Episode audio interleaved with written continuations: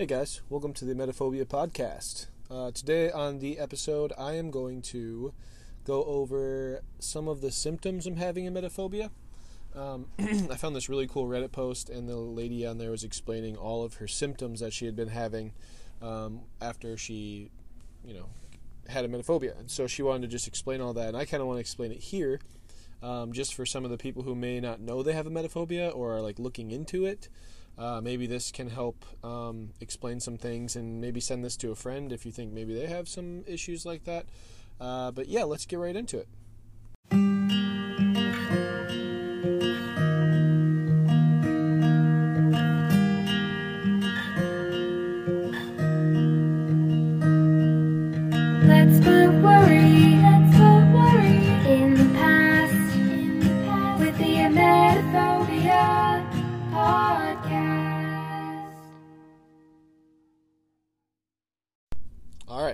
Let's get into it. So, the first thing I have on this list here is the obsession over food dates. So, this is something that I've always had uh, when I first.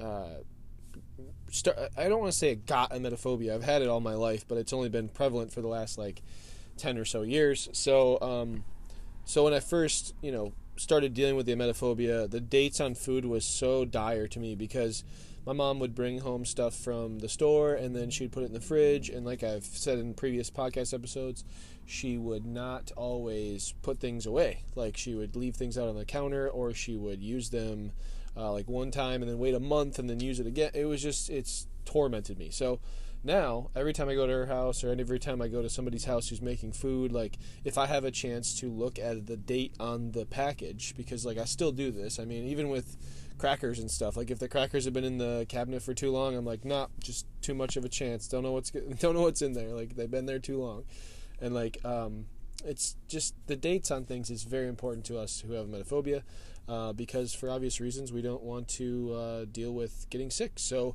if we eat thing, if we think that if we eat things that are within their date, then we will be good. Um, and you know, I totally agree with you there. So yeah, that's the first uh, first symptom of emetophobia that I uh, found out about. All right, so here's another one on my list of the symptoms of emetophobia. Uh, the next one is cooking food for double the time and still eating around the outside of the food. Uh, so this is something that I had even since I was a kid. I've always liked things to be like extremely well cooked because I didn't like things to be raw at all. Like no burgers could be raw, nothing. Like not, my eggs even had to be scrambled all the time. Uh, but then as I've grown older now, I've started to really enjoy, uh, you know, a more of a medium to medium rare uh, steak, and uh, things are a lot different. But back when my emetophobia was extremely difficult to deal with, um, if I had to cook chicken or eat chicken, I would tell them like, even say I went to KFC or something, or say I went out to dinner with my mom and got a chicken sandwich or something. I always told them like, please leave it on the grill for like five or six minutes more than you think you're going to need to. Like I want to make sure it's cooked. And uh, I don't know if they even did that or not, but it made me feel better. So, but yeah, I've always had that issue where cooking burgers and stuff, cooking any kind of meat. Um, if I have to cook it for any period of time, I cook it longer than I need to. And then it's weird, you don't want to eat the middle because you're like, the middle's probably raw. And I've done these like foil dinners sometimes where we cook fish in the foil dinner and stuff with like some lemon and butter and all that stuff. And I get a little bit weary sometimes because I look around the fish and I'm like, I don't know if the middle is completely cooked, even though I know it is. Like, I did the recipe exactly like it says, and if that's how it's made, that's how it's made. Like, I don't know. But uh, I've been getting better with that situation. But yes, it is one of the most annoying things about uh, emetophobia is you can't really enjoy your food anymore. Everything is cooked so much it's like dry and it's just not enjoyable. It's like gross. So uh, I like to enjoy my meat now and and uh, eat it the way it's made to be eaten. Anywho, that's the second thing on my list is uh, yeah cooking food for double the time. So. Another symptom of emetophobia, something that really bothers us, is uh, no takeout. So you don't go get takeout food anywhere, and on top of that, you don't eat at restaurants very often. Um, I know that's been prevalent in my life because uh, I, I, do like takeout food, and I did like it as a kid. As I got into the emetophobia a little more, it started to kind of make me think too much about it, and I was overthinking every time I wanted to get some sort of takeout because I'm like, I wasn't there, I didn't get to see them make it, I don't know what they put on it. Maybe they used a weird knife that had like something on it already, or maybe they like used a spoon from the meat and they put it in the vegetables, or like you you never know what's to happen. So it's like you just get really nervous about getting takeout, and that same thing also happens at restaurants because you can't really go back there and watch the cooks cook your meal so you kind of just have to trust people and assume that they're cooking things to the right temperatures and uh, being as sanitary as possible.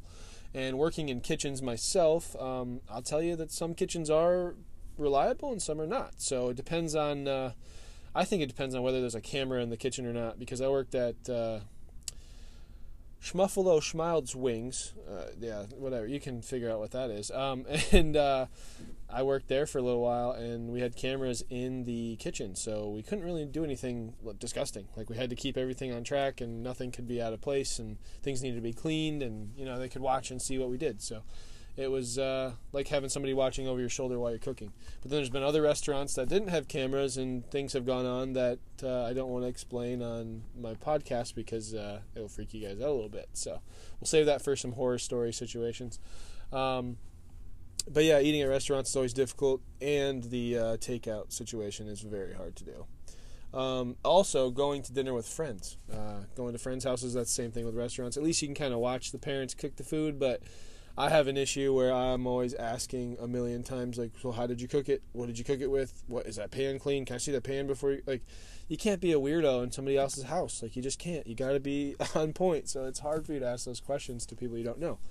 Um, so I tended to, if I had to go to a family dinner somewhere that uh, um, involved my friends or something at their house, I would definitely um, either just eat like bread and butter and like the easy stuff to eat that I know you can't mess up, or I just would not eat at all. and uh, yeah, so thankfully over the years it's gotten easier, and uh, now I can eat anywhere and do whatever I need to do to eat. But um, yeah, at one point in my life it was extremely difficult. And I know it's extremely difficult for other people who have emetophobia as well.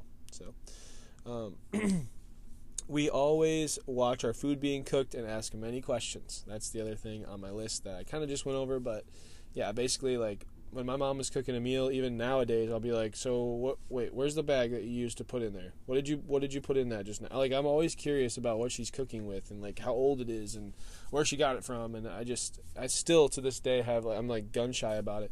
And uh, same thing goes for sometimes when I'm at the grocery store or something, like I'll want to watch them. Because I, I was at the grocery store once and I saw this lady with gloves on touch raw chicken and then touch the stove or the, the oven handle and close the door, push the buttons with her raw chicken hands, turned around, took all the pans to the back with her raw chicken hands, didn't take the gloves off, came back out, and she was about to start doing something else that did not involve raw chicken.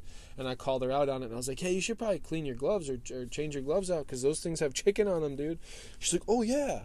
They do, don't they? And then she took her gloves off and changed them. And I'm like, I can't believe you were about to touch things with raw chicken hands. That's like salmonella waiting to happen, man. It's terrifying. So, um, yeah, I mean, watching people and asking people questions, and uh, you know, that is a big part of emetophobia and something that makes me feel a lot more calm. I know it's not the best thing to do um, as far as your recovery goes, but uh, it's something that we all kind of seem to do, and it helps us in some way. Um, sorry.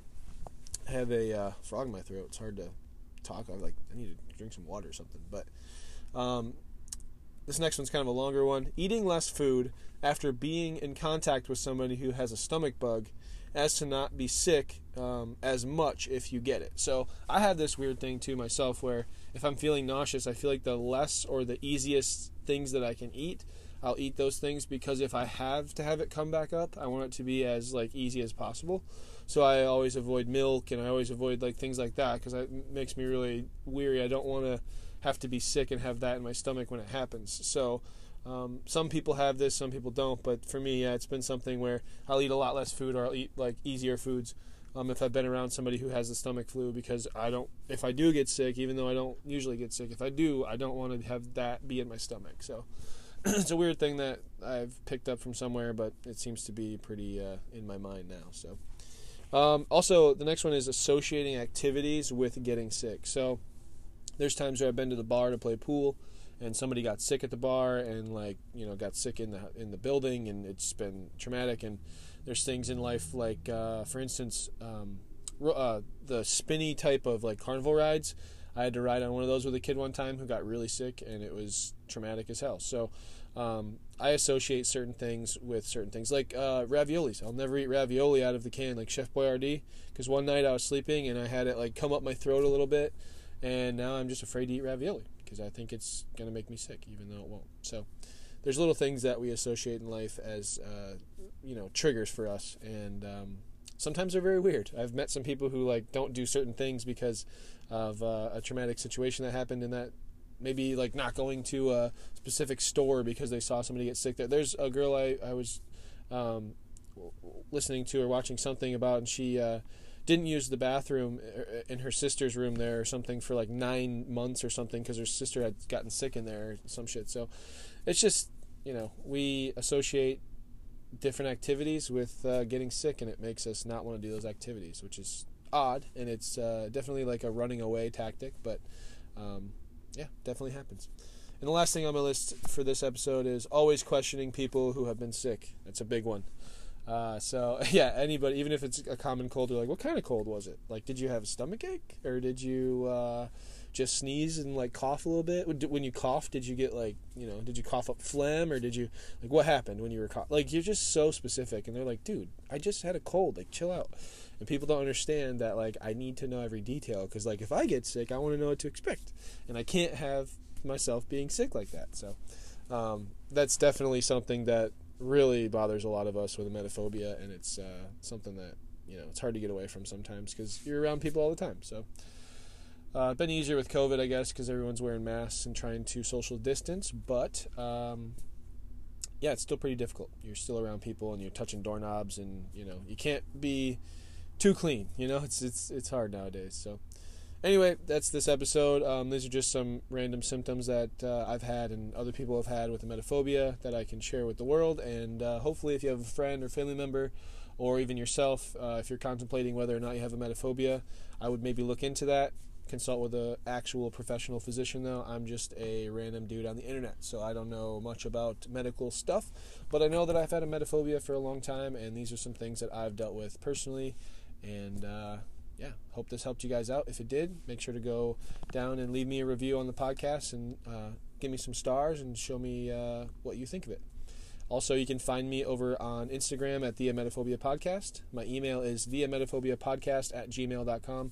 I'm currently trying to find some people to send me some horror stories. So, if you've had some really traumatic situations happen with your emetophobia, um, you can either stay anonymous or give me your name and your handle or whatever you want to do. Send that all over to my email, or you can send me a voice memo over on uh, Instagram uh, and I can just screen record that and then upload that as a podcast episode as well. So whatever works for you guys. Uh, I also have a Facebook group as well. Um, you'll be able. All my links are on Instagram. There, there's a Linktree, so that's where I'm most active. And uh, I hope you guys have a wonderful, wonderful day. And I will see you on the next episode. Peace out.